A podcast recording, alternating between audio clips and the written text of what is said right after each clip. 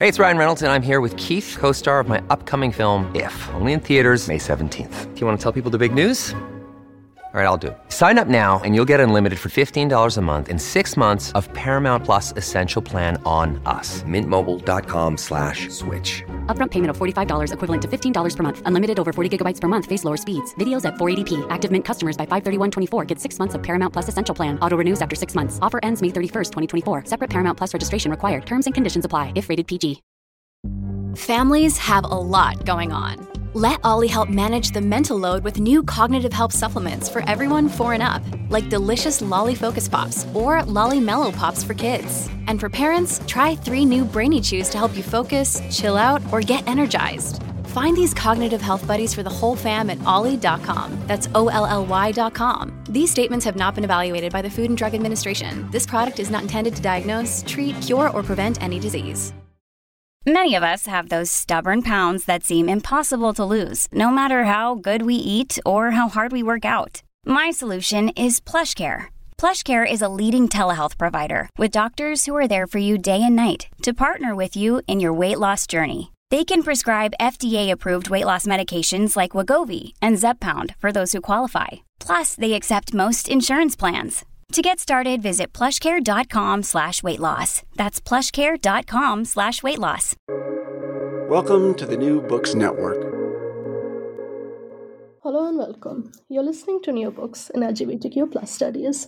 I'm your host, Shohini Chatterjee. I'm a PhD candidate and Vanier scholar in the Department of Gender, Sexuality and Women's Studies at Western University, and I am delighted to have Dr. Mairead Sullivan with us today. Dr. Sullivan is Associate Professor of Women's and Gender Studies at Loyola Marymount University.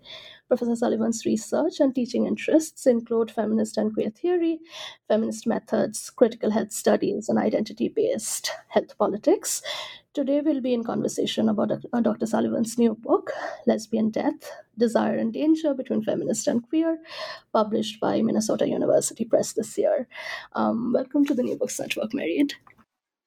Thank you. It's great to be here. I'm excited to get a chance to talk about this book. Me too. Um, I am excited to hear you speak about this uh, wonderful book.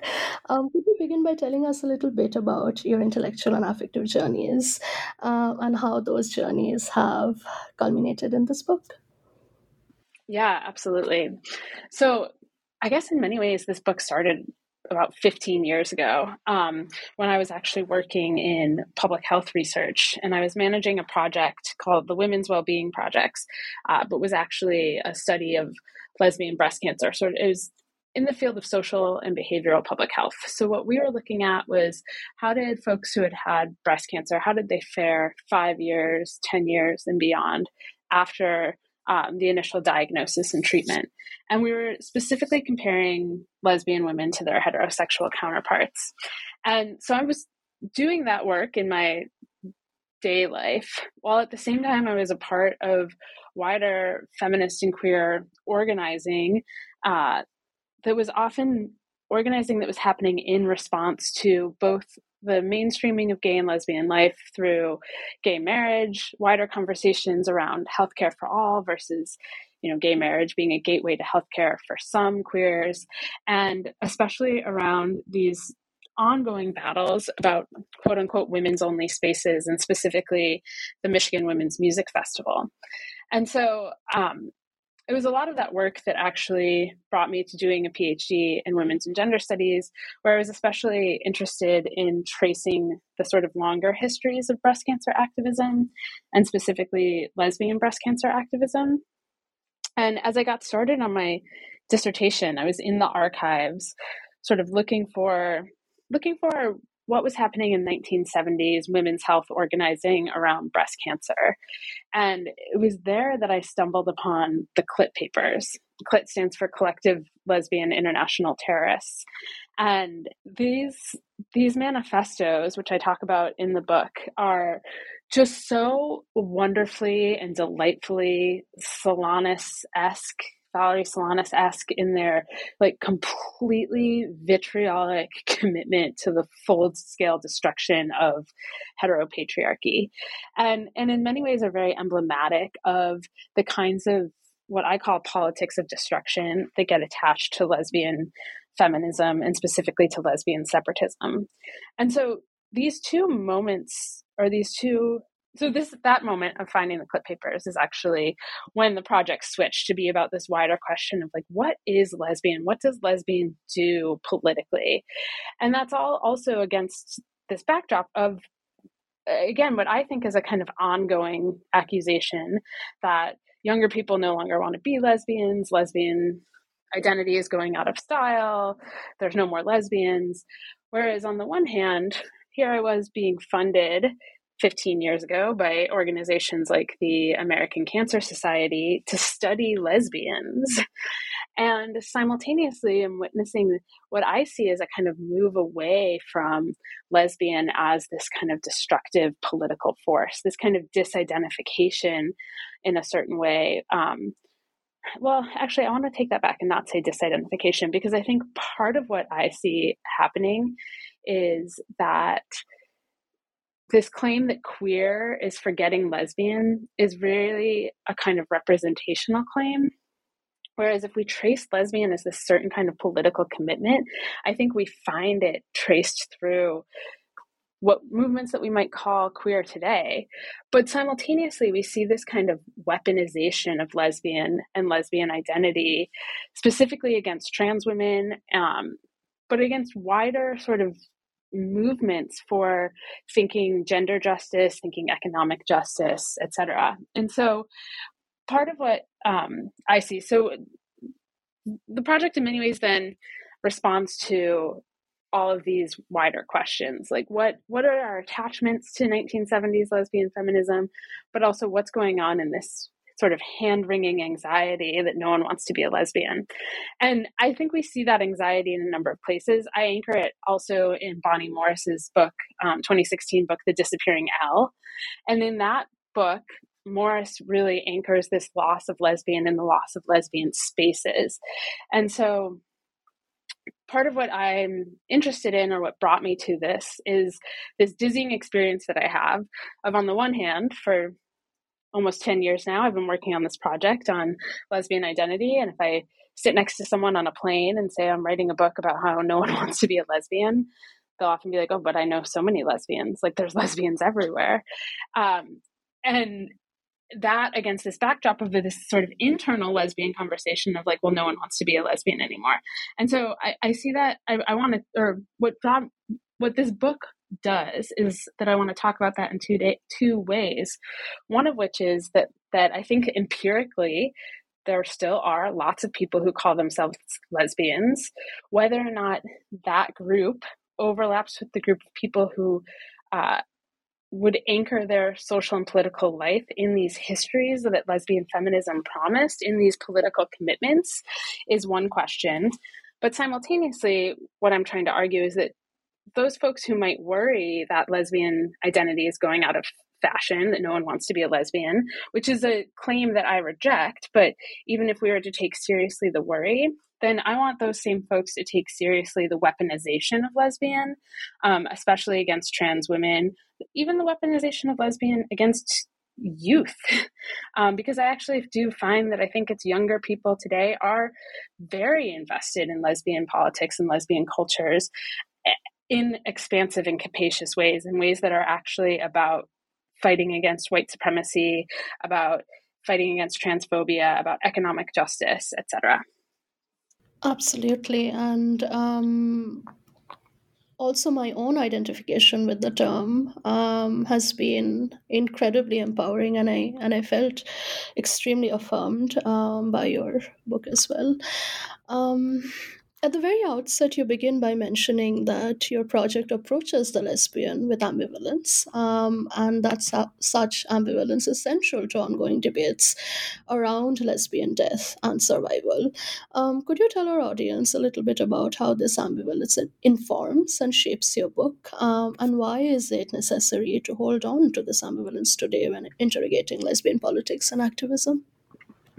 Yeah, this is a great question. So, in the book, I, I, I really do route, root myself in this ambivalence. And I'm taking my use of ambivalence from psychoanalysis, even though that might not come out as clearly in the book. But you know, I, th- I think culturally we tend to think of, or colloquially, let's say, we tend to think of ambivalence as this kind of like flippant dismissal, like, nah, I don't care, I could take it or leave it. But if we think through psychoanalysis, ambivalence is really this state, this like sort of tension of love and hate, right? And so in in the sort of developmental system of Melanie Klein, actually being able to come to the place where you can hold these two feelings in tension about an object is a point of developmental maturity. And so I think that um, and so, in other words, you know, being able to engage ambivalence is to recognize that things that bring us comfort can also be a source of frustration, that things that bring us joy can also be harmful. And so, for me, anchoring myself in ambivalence is necessary to de idealize lesbian. And I think part of what I see happening in these wider hand wringing conversations about lesbian identity is this real idealization of lesbian.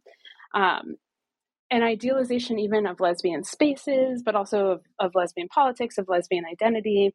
Um, and I'm I'm very interested in de-idealizing lesbian, not because I want to sort of cut lesbian down, but because I think that that there's a, a necessary part of the project of lesbian that we have to engage that lesbian can be weaponized that lesbian can be a source of frustration of pain. Um, but i think that this ambivalence is also a guiding affect for the wider queer and trans engagements with lesbian that i see in um, in my own sort of peer groups, in my own political work, etc. And so I'm thinking um, my colleague Emily Owens at Brown University is currently in the beginning of a project on lesbian humor. And we talk a lot about these these sort of like shared humorous references. I, one that comes to mind is you know talking about lesbians and Subarus, or thinking for myself, I'm, I'm I've owned a Subaru for nearly 20 years now, and it's often when I'm trying to position myself in lesbian spaces, I'll talk about being a Subaru owner. And this is this real sort of tongue in cheek, wink, wink way to talk about being informed by lesbian culture. Um, and ways that I think are both a little bit cringy. And I say that, I hope that I'm saying that in a more sort of TikTok generation way, like cringe as something that we like love, that we desire, that we're that we're attached to, even as it sort of pushes on something that we're uncomfortable with as well. Um, and so I think that there's a way in which part of what I'm doing, especially again in thinking about the weaponization of lesbian, is is saying that there's many of us who hate lesbian, and I think you know hate is a strong word here, but I, I use it specifically in this idea of ambivalence as a tension of love and hate. But because lesbian is being weaponized against queerness, against gender, most especially against trans women, but I actually think that it's in the spaces where you find avowed commitments to queerness, to gender expansiveness, to trans women that you find this ambivalent relationship to lesbian. And that ambivalent relationship, I want to say, is a is a good thing. It's a developmentally appropriate thing. And it's actually the space like ambivalence will allow lesbian to persist because because we're able to tolerate that lesbian can't be everything we want it to be. Yeah, absolutely. Um, and there are um, so many trans women who are lesbians. To to say Absolutely. that, I mean, um, yeah, to say that it's on the I retreat is ways, about politics. Yeah. yeah, that trans women, in my experience, you know, lesbian lesbian feminist culture survives because tra- because of trans women. Trans women are lesbian feminist culture and have been from the beginning. And I think um, you know that that's both important to name and recognize but also what i find so dangerous about this weaponization of lesbian Absolutely. And while going through your book, I was also thinking how lesbian politics can redeem itself, um, really, and, and maybe we'll find uh, answers from you during during this um, interview. Um, you separate lesbian as a kind of person from lesbian, which you write in italics, as a political and social signifier. You also use lesbian as a floating signifier to, to trace its mobility. Uh, could you tell our audience what the lesbian as a floating signifier does uh, and what kinds of lesbian mobilities it um, helped you interrogate? Yeah, this is um, this is such a great question. I have to admit that in the first draft of this book, I tried not to use the lesbian in any specific way. It made for a rather clunky reading. Um, but the but this distinction is really central to what I try to draw out in the book, and I think it's related to a lot of what I've said um, in the previous question. That there's many people who might not say like I am a lesbian, but still feel hailed by lesbian cultural and political signifiers. And if we trace lesbian to these cultural and political signifiers, but also commitments, then we also can find lesbian in all sorts of political and social movements that might not foreground the language of lesbian. Um, and so here, you know, I'm reminded often of Bell Hooks, who famously said, I I'm not, I'm to, this is paraphrasing. I, I, should have the quote in front of me, but, you know, I'm not a feminist. I advocate for feminism. And I like to think in that way, like, I'm not a lesbian. I advocate lesbianism. and what does it mean to advocate lesbianism? um, and, and, you know, I'm fond of, of coming up with other terms like lesbianic to describe those cultural touch points and those political touch points that I think many of us carry into work and into the ways that, that you and I were just talking about being lesbian and queer, the relationship between lesbian and queer. And I think that so much of the disidentification or the move away from I am a lesbian is not actually because people don't want to be lesbians so much as it is that the most vocal voices that's a redundancy, but the loudest voices, or perhaps even not the loudest, because I do think that they're actually a very small voice, but the ones who make the largest claims on the singularity of lesbian are doing so in ways that are exclusionary, right? And we can look to women's women's only spaces to see this that to be a lesbian you have to be X. And so the disidentification that comes about in the last 20 to 30 years, I see less as a, a whole scale rejection of the histories of lesbian feminisms and more as a like, okay, fine, then I won't be a lesbian, but I'm still going to do, I'm because that's because you're saying lesbian has to be this, but I'm committed to this, this, and this. That is has little to do with what you're demarcating as the gates around lesbian over here. Um, and so that's what I, I'm, you know, trying to draw forward. And in so doing, I actually, perhaps counterintuitively, want to dissuade people from the idea that lesbian is going out of favor. And I want to do that on two fronts because, one, like I've said, I think there remains plenty of people who call themselves lesbians. Uh, so, you know, and you can look even to the field of public health, for example, to see just an explosion in counting lesbians, if, if you will. But I also think that the commitments of lesbian feminist politics are very much alive. One of the questions that that I don't know that I resolve in the book or or will resolve today, but is like what's the overlap in the Venn diagram of these two? And I think that's where um, you know, I talk in the introduction to the book about, I sort of nod to the end of Michigan Women's Music Festival, but then I talk about the Dinah Shore Festival out here in Palm Springs in Southern California, which happens every year. There's music. It's like a lesbian, I think I call it a lesbian bacchanal. Uh, it gets bigger every year. I think there's a hundred thousand participants. It might be less than that. I might be getting a bit hyperbolic, but it, you know, it's a huge lesbian cultural gathering. But no one points to Dinah Shore as a way to say like, oh no, lesbian music festivals, lesbian life persists even after Michigan. And that's largely because Dinah Shore doesn't have a kind of lesbian feminist politics behind it.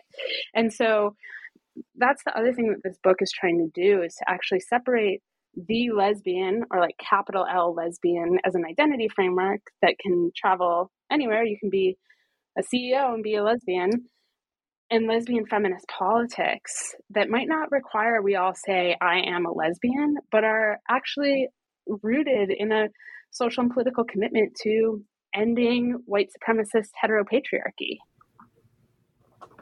Yeah, yeah, absolutely. Um, you begin by mentioning in the book's introduction that you reject its its premise of lesbian death as a metaphor.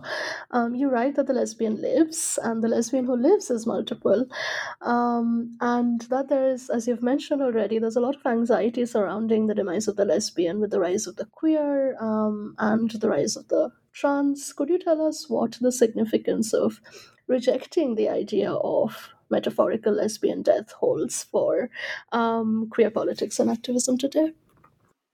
Yes, yes. I should say that you did send me this question ahead of time, and I believe I read it wrong because because hearing you say it right now, I was originally going to ask you to clarify if you're asking what the benefit is for queer in rejecting lesbian, but you're really asking what's the benefit in rejecting this metaphorical lesbian death. Is that correct? Yeah. Yes, absolutely. Yeah. yeah. Yeah. And so, I mean, I think, I think my answer will still be the same. I'll just phrase it slightly differently. So, you know, part of what happens in these conversations, as you've already pointed out, the lesbian becomes singular, but so does queer. And so part of what I push back on in the book is is even the idea that queer that queer goes with lesbian death. And so the lineages of queer theory and queer politics that I'm most interested in would be grouped under frameworks like queer color critique, queer abolition, queer anti capitalism. And I think if we look at these movements or these academic lineages or intellectual lineages, they're deeply informed by lesbian political histories. And in fact, are central to lesbian political work today.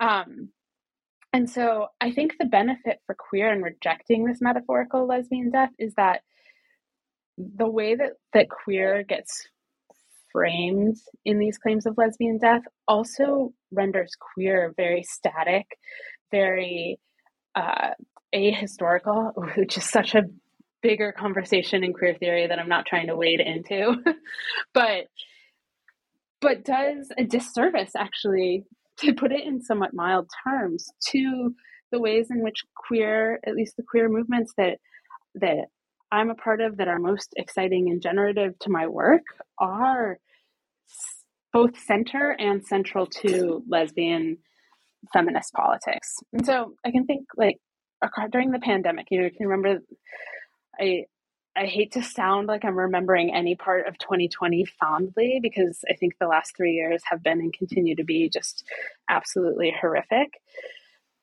And there were these moments, especially I think in the first 12 months of the pandemic, which is just like a ridiculous thing to say, but um, that we were all trying to figure out, okay, how do we keep how do we keep our worlds going while we're locked in? And there was this way in which we got to go to more talks and have you know book parties that were over zoom and people could join from a number of time zones. And um, julie enszer and sinister wisdom put together so many fabulous events. They continue to put together so many fabulous events. But i will admit that my that i wasn't able to join remotely prior to the pandemic when i sort of learned this new way of of uh, engaging community. And you could log into these Sinister Wisdom events on Zoom, and there would be 400 people crammed into a Zoom room, an open Zoom room, not like a webinar, but like an open Zoom room where you have to scroll through six pages of thumbnails to see everyone who is there. And just visually, this was such a, a spread of people generationally in terms of race and gender presentation and geographically where everyone was. So this incredibly diverse and rich community. And also, you know, as we're struggling to to navigate Zoom, people are constantly have their mics unmuted and you're hearing this like sort of cacophony of everyday life, which also to me feels very lesbianic. It's like very grassroots, just kind of scraping by. Uh, there was one event that I was at where there was a sing along with 400 people on Zoom, which you know can nearly like nearly breaks Zoom if you've tried to sing together with people over Zoom. But but these spaces, which were rooted in in lesbian in julie's work with sinister wisdom but we're also just profoundly queer in the most in the ways that we think of queer uh, capaciously right? And so i think that the um or let me think of another place where i think that it's beneficial for queer to disavow or to push back against this metaphorical death of lesbian how do i want to actually make this connection? Because is you know um this I think that the as I've sort of talked about, the claim of lesbian death can only be responded to empirically, or at least it seems. So no one wants to be a lesbian. You say, "Oh no, I did a survey of 1,000 college students, 1,000 women's studies college students, and 800 of them are lesbians, something like that." But that, you know, and then and can we make an argument against that? Like i don't know. We have the numbers now. But it but it doesn't bring us to wider questions. So like i'm thinking here of the movement to defund the police. Is that a lesbian feminist project? Well if lesbian is a movement against heteropatriarchy and if police are sort of the ultimate daddy to use the language of the CLIT papers who say kill daddy and they rule through terror and their primary job is to protect the property of elite. And we're indoctrinated to think of police as these benevolent caregivers, then I'm not sure that a celebration of lesbians in the police force is what lesbian feminist politics sought. But I think that you're likely to find a good faction of people calling themselves lesbian in police forces. So, you know, we could we could do a survey of all the police forces in the United States and find out how many how many officers identify as lesbian. And this might give us some numbers to say like oh yeah lesbian identity persists. But is that the is that the lesbian that we're is that the, the framework of lesbian that we're seeking to preserve? Or is thinking of defunding the police as a lesbian movement if if lesbian is about entering heteropatriarchy then defunding the police which you know, is actually less about defunding and more about funding and resourcing communities, economic justice for all, mental health care for all, a redistribution of resources for collective benefit, then to defund the police is a lesbian movement, even as doing so might make some police officers who identify as lesbians feel under attack, right? And so it's that kind of, it's that tension within lesbian that I want to or try to engage in this book. Yeah, that's that's so incredibly powerfully put. Absolutely. Um, in in the first chapter of your book, you write about anti-capitalist political frameworks um, that informed lesbian activism and politics before the 1990s. Um, the loss of which you argue is is not lamented as much as the loss of lesbian spaces is. Um, could you talk a little bit about what the loss of critiques rooted in anti capitalism and anti patriarchy means for what we make of lesbian politics and community building, past and present? I, I feel you've touched on this a little bit um, in, in your answer to the previous question. Um, but yeah, I, I remain I remain curious. Yeah, yeah, I think I have some things to add. I mean, um, this is i'm so you know i have to say the questions that you have are so wonderful and and actually help me to feel like oh the book is doing what i was hoping it would do so this question is especially i'm especially grateful for so i think that you know these critiques of capitalism of patriarchy are very much still alive. And I think that if we follow these critiques, we can lead they lead us to the enduring lesbian of lesbian sorry, the enduring legacy of lesbian politics, whether or not those movements call themselves lesbian, right? And so actually um, Kristen Hogan's book the feminist bookstore movement was really informative for me in thinking about this. I mean, I think about this switch point um, as being in the 1990s around lesbian biopolitics and, and the rise of sort of lesbian breast cancer activism. Um, but Hogan notes this material shift in the 1990s about how book selling happens.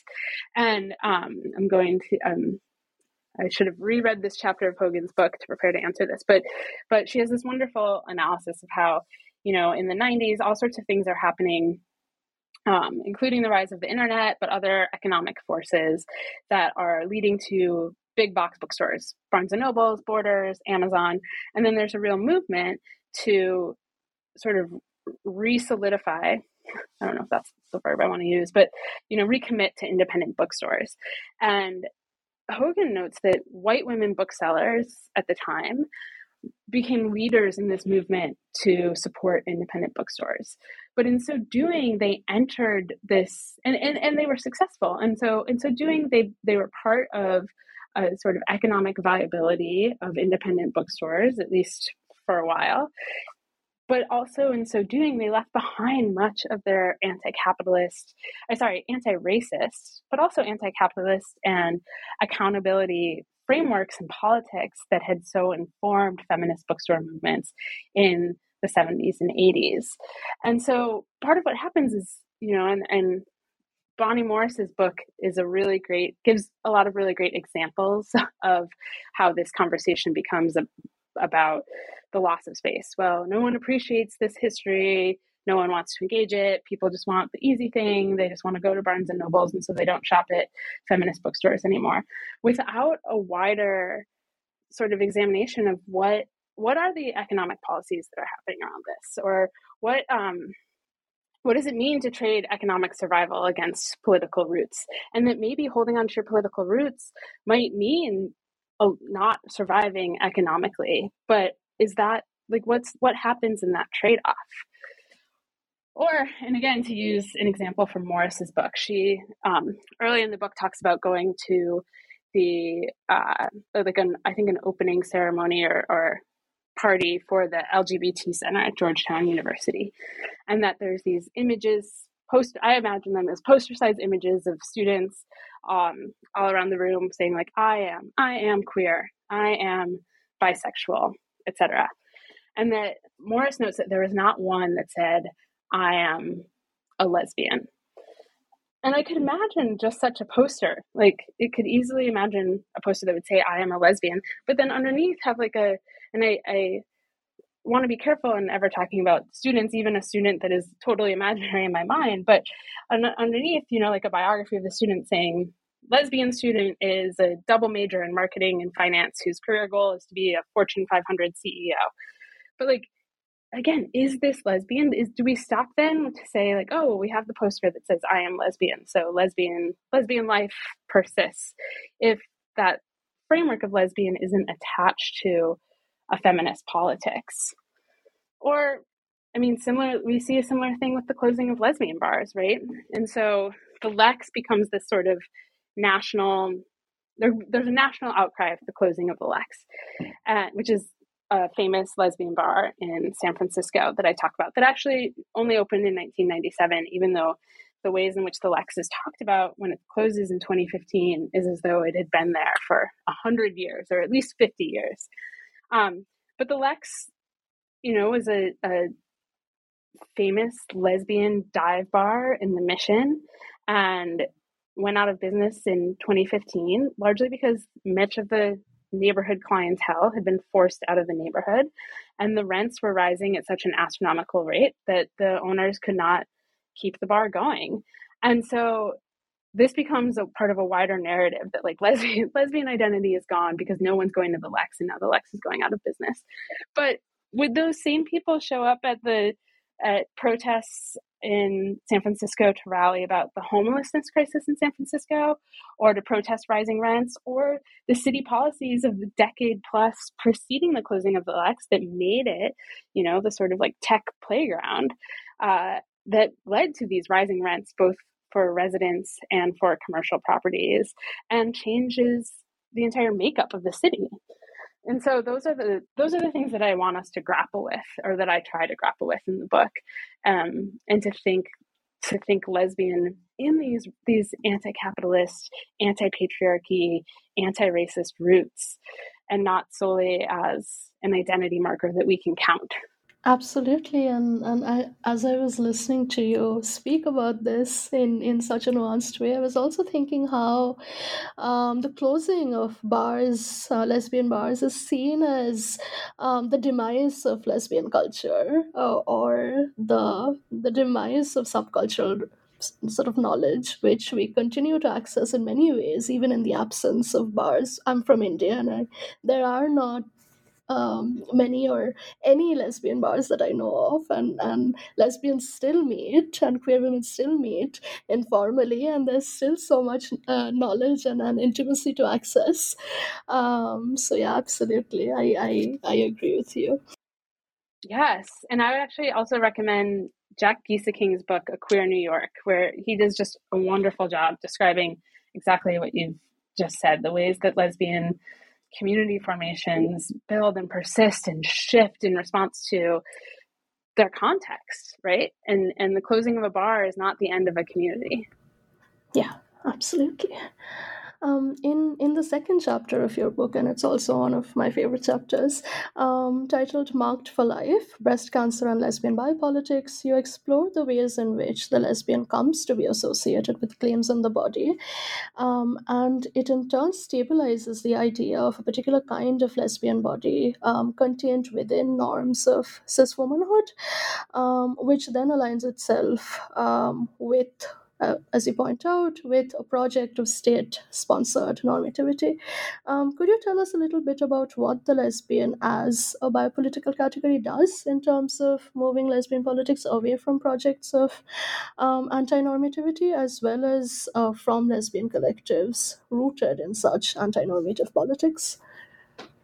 Yeah, absolutely. I mean, so at a baseline, I mark this as a moment where the state literally the National Institutes of Health start counting lesbians. And this, to me, shifts the political claim that lesbian can make because lesbian is now a sort of protected. I'm not sure that protected is the right word, but a sort of constituted category for the state. And so to me, what this does is it it actually shifts. It, it's part of a wider shift in gay and lesbian politics in the 90s. Um, but this is sort of lesbian in the in the book I trace it like this is sort of lesbians inroads through and with HIV AIDS activism where lesbians are now I mean if they're being counted by the National Institutes of Health it's a population that the state has a particular interest might be too pointed of a word but a, a particular investment in counting, knowing, understanding. And it does, it opens doors for, you know, for the work that I was doing in lesbian breast cancer research that was like I said, funded by these major breast cancer organizations. But but similar to what we've been talking about in terms of anti-capitalism, in terms of Kristen Hogan's work with um, book women in the '90s, like what do we lose in in that turn to state based recognition. And I think so much of what we lose is a political claim that associates lesbian with a politics of destruction. And this happens in many ways across the 90s, but um, you know, in the early 90s, there's this wave of, of lesbian chic, which is a very sort of like whitewashed suburban kind of lesbian framing um, and lesbians are on the covers of a number of national magazines across 92 and 93 but around the same time too there's this major media outcry about a lesbian breast cancer epidemic and that lesbians are dying from breast cancer or suffering from breast cancer at, at five times the rate of their heterosexual peers. And so this kind of panic leads to a different way of doing politics where lesbian is now uh, uh, a group again to be protected by the state to be invested in by the state and lesbian no longer carries that that threat that um, Victoria Hesford identifies when lesbian, the sort of feminist as lesbian figure, emerges in the early 1970s. Yeah, absolutely, and and um, also connecting it to the idea of the classed lesbian. And it also made me think what kind of lesbian is deemed worthy of protection by the state. Um, yeah. Absolutely. absolutely. and I, and in the chapter I talk a little bit too about how this then becomes like, you know, you see this kind of split of lesbians and African American women, for example, in n- numerous places. But at this particular moment, much of the, the outcry in breast cancer research becomes that lesbians and African American women, and then 10 years later, lesbians and African American women and Latino women are have higher rates of breast cancer. But this sort of splicing it does this work to actually also render lesbian as a white gender normative figure who's like one degree away from the standard white cis heterosexual femininity norm.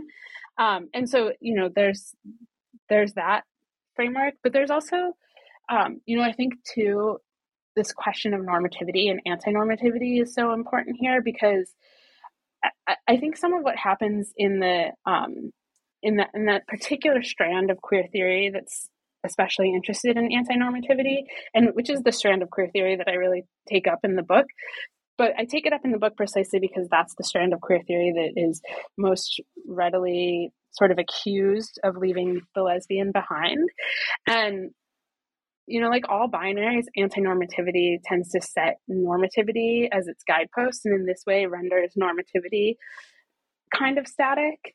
Um, and I don't think that lesbian feminist politics were so concerned with norms in that way, but rather really truly were like concerned with destruction, with destroying, ending white supremacist heteropatriarchy. And that seems both like a really nebulous and lofty claim, but also is the guidepost, I think, for much lesbian feminist politics. Yeah, absolutely. Um, you're right that lesbian framing that clings to radical feminism is a political ideology, uh, and and that the politics of lesbian separatism is rooted in a politics of destruction, as you've as you've mentioned um, here as well. Um, and and I quote figure more this politics of uh, destruction figure more um, violently and more literally than queer theories um, antisocial negativity. Um, unquote. Would you like to talk about the whiteness of lesbian separatism and the challenges to it uh, posed by Combahee uh, River Collective? Uh, and I taught the statement um, this semester. Um, and I'm, I'm curious to also hear what um, the challenges to it um, was also posed by um, the anthology This Bridge Called My Back, uh, especially the latter's call to coalition building by paying attention to relationships of power um, as the basis for uh, common political commitments as opposed to sameness of identity and or oppression. Yeah. Yeah. I mean, this is, I think this is so, such an important question um, because my point really is that vitriol, well, as I call it, but really this sort of like heated commitment to a politics of destruction and the rhetorical strategies that the writings of these group, groups use is a motor of lesbian politics, lesbian feminist politics, more so than the simple fact of separatism. And so part of what I'm diagnosing in that chapter is how foundational lesbian feminist work, like the Combahee River Collective, like This Bridge Called My Back is not read or touted as a lesbian feminist text. And so this framing, in this here, I'm, um, this is really Clare Hemmings' argument in Why Stories Matter, but that the story tends to be that you know lesbian separatism was bad because not all men are privileged but luckily black and third world feminism came around to remind these white feminists of how short-sighted they were or something to that effect you know? And so in this way black and third world feminism gets sort of positioned in the stories that feminist theory and feminist politics tells about itself as sort of rescuing white women from separatism um, or helping us to understand the limits of separatism.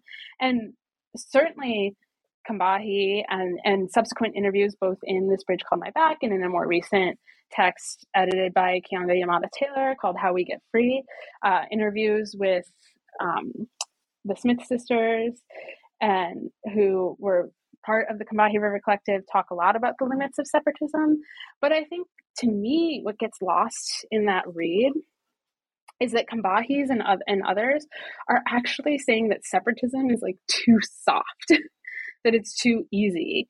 And we know it's easy because separatism requires a lot of privilege. Like, I like to say it takes a lot of capital to opt out of capitalism, right? But getting into the dirty and messy work of coalition, like that's hard work. It's messy work.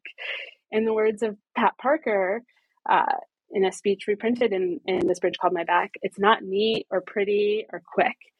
But part of what I, I try to highlight is, well, is precisely the ways that this claim of like, no one wants to be a lesbian, lesbian, everyone's forgetting lesbian politics, which again, I'm seeing, I mean, I think that that claim persists. It's, it's both kind of in some ways a foundational claim of lesbian feminist politics, but also you certainly see it in the 90s and the aughts in the last 10 years. Um, and, and what work that claim does shifts. It's not always the same claim, it doesn't do the same work, but there's an anxiety that persists. But I see it, especially after Morris's 2016 book, uh, which is also you know, two years into the global movement for Black Lives.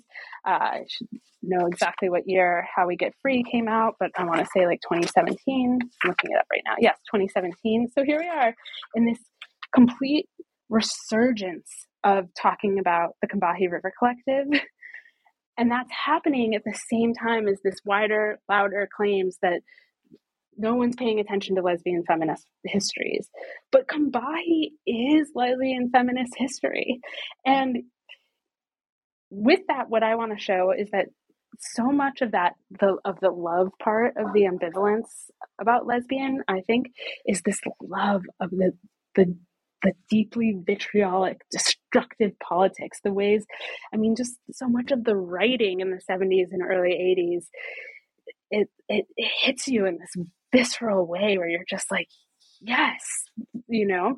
And you can, be, I think for those of us like you and I who are feminist scholars, we can probably name the moment when we first encountered those texts. And part of the joy of teaching is watching students encounter these texts. But part of what I'm trying to point to here is that, like, it's not the separatism that gave us that, it's the movement, it's the rhetoric, it's the ways of doing it. And we find so much of that in these very texts that are said to be the like sort of corrective. And so the Combahee River Collective, for example, says, we realize the liberation of all oppressed people necessitates the destruction of the political economic systems of capitalism and imperialism as well as patriarchy. And I mean this this statement may seem you know, there's ways you can read this statement. It's just like really straightforward. But when you like add that affect to it, like this is a big claim. This is a huge commitment. And their accusation is that separatism is too short sighted, it's too targeted. I mean, they say in the statement that lesbian separatism lacks a coherent political analysis. Or one of my favorite pieces is Cheryl Clarke's Lesbianism An Act of Resistance, which is also printed in this bridge called My Back, where she states women are, quote, women are kept, maintained, and contained through terror, violence, and a spray of semen. And then a few lines later, she says, Against this historic backdrop, the woman who chooses to be a lesbian lives dangerously, end quote. And I like that kept maintained and contained through terror, violence, and a spray of semen. Like, oh, that's the kind of writing that just makes me like, yes.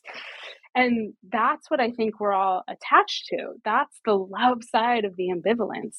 And it's, and it's, it's here. It's in these texts that are, I fear, sometimes softened when they're positioned as the corrective to lesbian separatism rather than positioned as people who are like, oh, lesbian separatism, like that's cute. Let's talk about real politics. Let's talk about the destruction of the political economic systems of capitalism and imperialism, you know? Yeah, absolutely.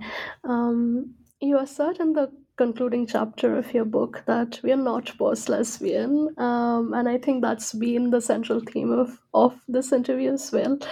Um, you write, and I quote, by releasing the lesbian from a singular framework of identity, one that is rooted in exclusion, we can open the lesbian to a capacious political project of world building, unquote. Would you like to tell us what this project would entail and um, how can its commitments enable lesbian politics um, to interrogate itself as it evolves. Yes, yeah. So, um, I mean, I think this project is out there. I think that's been, as you point out, a lot of our conversation. Um, but I want those who worry over lesbians' demise to see lesbians' legacy, which even to say lesbian's legacy implies that lesbian is in the past, but like lesbian's legacy and ongoing ongoing viability everywhere. But even more so, I want those who worry about lesbians' demise to refuse, in the staunchest and strongest possible terms, the weaponization of lesbian. And so part of this refusing to be, is, part of this is refusing to believe the claim that no one wants to be a lesbian or that lesbians are going extinct. And so here I might return to Morris's specter of the lack of lesbian representation at the Georgetown LGBT Center, um, because I like to think that this was purposeful. Like, I like to think that in fact there were no lesbians there, that the lesbians on campus were refusing to be indoctrinated into the normative pole of campus LGBT politics that are often about representation, but not about institutional, social, or political change. And I like to think that these lesbians were elsewhere on campus, helping to organize labor or reclaiming bathrooms from the gender binary without the oversight of the institution, or reading the Combahee River Collective in the basement of the library while discussing Marxism's failure to think race and gender. I mean, I hope that these lesbians were organizing a sit in to demand better food choices on campus or better pay for those who provide the food, from farmers to truckers to campus food workers. And so, in that way, you know, the lesbian the lesbian world building projects that I see are not actually about making more lesbians in the world per se, as much as they are about this continued commitment to a world otherwise, a continued commitment to, in the words of um, Combahee, actually, I lost my place of what I was going to read from Combahee, but that this is about collective organizing and the redistribution of resources. That quote, material resources must be equally distributed amongst those who create the, these resources, end quote. That lesbian world building is about clean water and fresh air and mental health resources and defunding the police and even more so about funding communities and trusting communities and thinking knowledge locally. Uh, I live in the, I'm not sure how much this is made national or internationally news, but I live in, in Council District 14 in Los Angeles, where we are currently seeking to recall a city councilor who has been, who was part of a leak of targeted racist commentary um, and then has been refusing to leave leave his seat and has been a part of ongoing um, actual physical violence against Black Lives Matter activists here in LA. And part of this work, as I'm gathering with neighbors in front of Trader Joe's to sign the recall efforts, is a reminder too that that so much of politics happens at the local level. And so when I think about lesbian campus politics, I don't think about posing for a picture, but I think about getting into that gritty work of understanding you know, where the points of harm are, where the barriers to flourishing are, and how we can break those points, how we can engage that politics of destruction. Um, and I see it happening in lots of places. And there was just three of many, many organizations that I wanted to mention that are doing this kind of work, including the Audre Lorde Project in New mm-hmm. York, SONG, which stands for Southerners on New Ground in the southeast of the United States, and Critical Resistance, which is a queer abolitionist organization that's here in the US and internationally. And I think then in that way, lesbian world building is not just about lesbians, but is about envisioning and fighting for worlds beyond heteropatriarchy which necessarily means fighting against white supremacy and capitalism, which are two of the strongest tools of heteropatriarchy. And so that's when we think lesbian capaciously, we follow lesbian to those projects, not just to the places where people say, I am a lesbian. Yeah, absolutely. This was wonderfully uh, complex and, and, and nuanced and profoundly political, and I could go on and on. Um, I I realized that we are nearing the end of um, this episode. Um, um, but before we let you go, would you like to tell us what you're currently working on? Sure. Yes. Um, so I'm currently at the very beginning of my next book, which I'm right now calling Herpes: A Cultural Study. Um, but it will.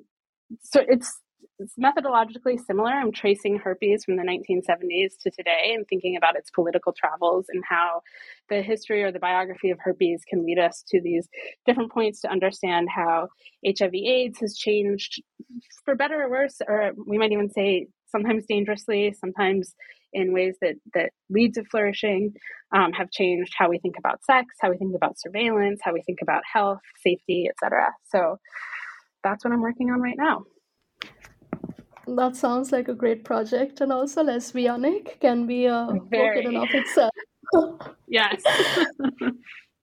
um, thank you so much, Mairead, for for this um, incredibly generative conversation and and for this book, um, which I hope to teach someday. I really want to teach it someday. Um, thank you so much for for this.